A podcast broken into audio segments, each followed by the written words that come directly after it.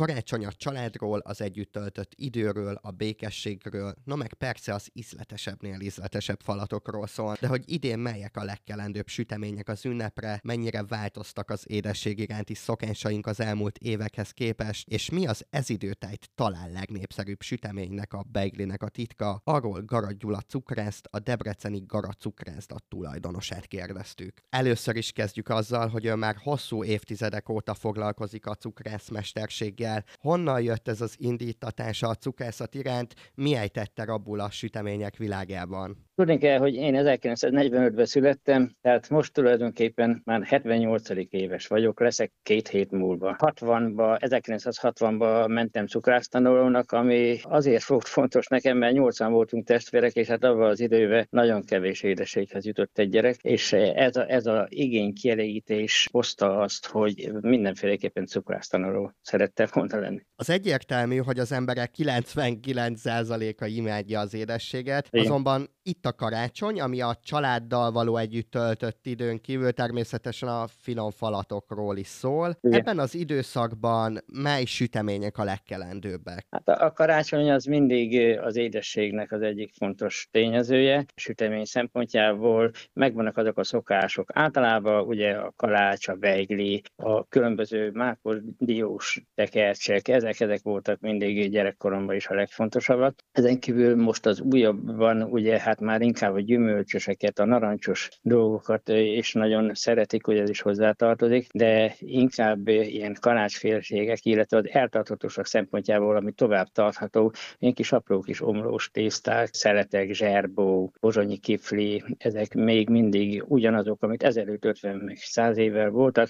Azok az újak, amik esetleg bele tartoznak még ezekbe, az nem a karácsonyi szokások miatt, hanem az, az embereknek a változása, a másféle sütemények iránt. Ugye a karácsonyra a habkarikákat is még készítettük, és ahhoz való kis díszeket, meg egyebeket. Elvileg sok új dolog nincsen. A kuglófok, a kalácsok, a omlós beiglik és pozsonyik, ezek mindig trendek, és természetesen az újfajta sütemények is most már ugye divatban vannak. Ezek a különböző joghútos jellegű könnyű torták, aztán a sajttorták, ezeknek különböző változatai, de természetesen apró sütemények is vannak, akik már úgy rendelik a süteményt, hogy 5-6 féle sütemény szépen felszeletelve egy tárcára rakva rendelik meg, és akkor otthon nem kell vele kínlódni. És most jön az a kérdés, amire szerintem sok hallgató fel fogja kapni a fejét, hiszen ugye beszéltünk a, a népszerű karácsonyi süteményekről, ám szerintem még, még ugye mindig a beigli a number van. Hogyan készül a tökéletes beigli? Én a Cukrászipar Testület elnökségi tagjában e, voltam és vagyok, és e, most is, mint régi cukrász, ugye figyelemmel kísérem a, a Magyar Cukrászipar Testület elképzelését és a szabályait. Tudnék, a beigli az a e, sütemény, gyűjtemény, amit csak akkor lehet beiglenek nevezni, hogyha az úgy készül, ahogy az ipartestület ezt elfogadta. Ebben benne vannak a nyersanyaghányadók, az, hogy, az, hogy vajjal készüljön, a töltelékben ne legyen morzsa, 5-10%-nál több, mi például abszolút nem használunk semmiféle morzsát. A töltelék fele legyen, mint a tészta mennyiség, tehát ezáltal minden meg van szabva. Még az is meg van szabva, hogy milyen és hány milliméteres vagy centiméteres repedés lehet a beiglének az oldalán. Az az igazi beigli, ami tulajdonképpen tulajdonképpen ezt a receptet megtartva készít el, és ennek a megfelelő technológiájával. Na most eh, ezek tulajdonképpen akkor igaziak, hogyha valóban cukrász szakmunkás és hozzáértő cukrász szakmunkás készíti el. Sokan azt hiszik, hogy az a friss bágli az az igazi. Holott eh, a beglinek eh, van egy olyan tulajdonsága, hogyha elkészül, legalább három-négy napig pihenni kellene a spájzbe, vagy akármilyen helyen, hogy mikor szereteljük, akkor visszaadja azt a formát, amit a cukrász elképzel, és akkor összeérik a tésztával, és akkor van igazi kellemes íze. Egy friss beigli soha nincs olyan finom jó ízű, mint az a mákos diós tekercs, ami kell tészta természetesen. A beiglinek van ez a fontos tulajdonsága. Mit gondol, hol rontják el az emberek? Ugye sokan panaszkodnak arra, hogy mondjuk nagyon repet lett a beigli. Igen, hogy igen. Ezt hogyan lehet kiküszöbölni? Mit tanácsol? Többféle hibája lehet. Hogyha nagyon finomra akarják és édesre csinálják a tölteléket, a cukortartalma miatt ez megrepeszte a tésztát. Akkor is reped a tészta, hogyha lágy a töltelék. Tulajdonképpen olyasmi keménységűnek kell lenni, vagy sűrűnek a tölteléknek, mint maga a tészta, majdnem, tehát a képénkenysége miatt. Most az is fontos, hogy sokan a háziasszonyok ugye tejjel felfőzik, ami nagyon jó és nagyon finom,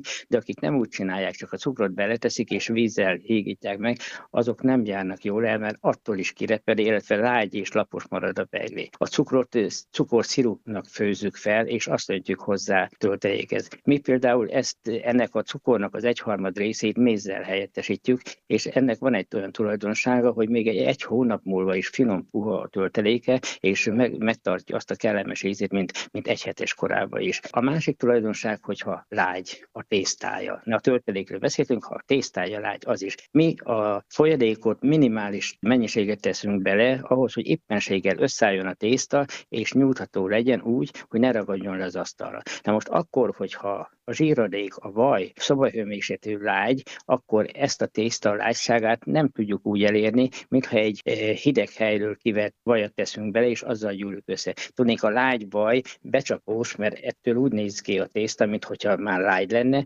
holott csak a vajnak a lágysága adja ezt. Ezért szükséges, hogy ha lágy a tészta, akkor betesszük még a hűtőbe a tésztát, és akkor megpróbáljuk még egyszer átgyúrni, és hogyha kell, mikor gyúrkázzuk, és az a asztalra nem ragad rá, akkor az a tészta meg megfelelő lesz. De ha jól értettem, kifogástalan előírásoknak megfelelő beiglit igazából csak szakemberek tudnak készíteni, amit Igen. mondjuk egy, egy háziasszony elkészít úgy, hogy nem ez a szakmája, csak hobbiból, az, az nem biztos, hogy beiglinek nevezhető. Biztos, hogy nem beiglinek, ha, nem, csak, ha csak nem ugyanúgy csinálja, mint a cukrászok. Tudnék, ez, ez már szabály írja elő, hogy az a mákos tekers, meg diós tekersnek nevezett, nem beiglinek nevezett, de mákos és diós tekersnek szabadna hívni csak, ami nem a szabvány szerint készül. Ennek ellenére sok nagy bevásárló központban ugyanúgy Beigli néven és jóval olcsóban árulják, mint amit egy cukrászatmunkás csinál, de az, az nem Beigli. Na most, hogyha ezt a szabályt viszont megsértik, ellenőrzések is vannak ezen a területén, akkor komoly büntetés is jár érte,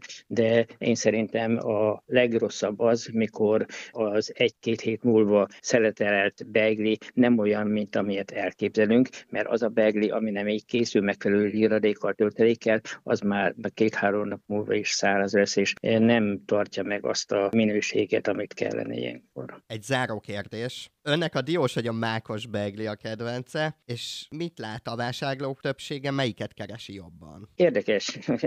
E, Magyarországon a mákos beglit szerintem jobban szeretik, mint a diós beglit, de ez mindig attól függ, hogy a piacon mennyire árulják a diót vagy a mákot. Mikor a piacon drága a dió, akkor, akkor a dióst jobban keresik. Ha a mák drágában, ami ritkán fordul elő, akkor, akkor a mákos beiglivel egyenértékű a diós. Ezen kívül még nagyon finom gesztenyés és asszatszilvás beigli terméket is csinálunk, amit szintén keresnek, de ez körülbelül csak 10%-a lehet az összmennyiségnek az a diós és a mákos berg szerint. Az én kedvencem mind a kettő, de, de én, én igazán a diós beiglit kedvelem jobban. Akkor ön a szűkebb réteghez tartozik.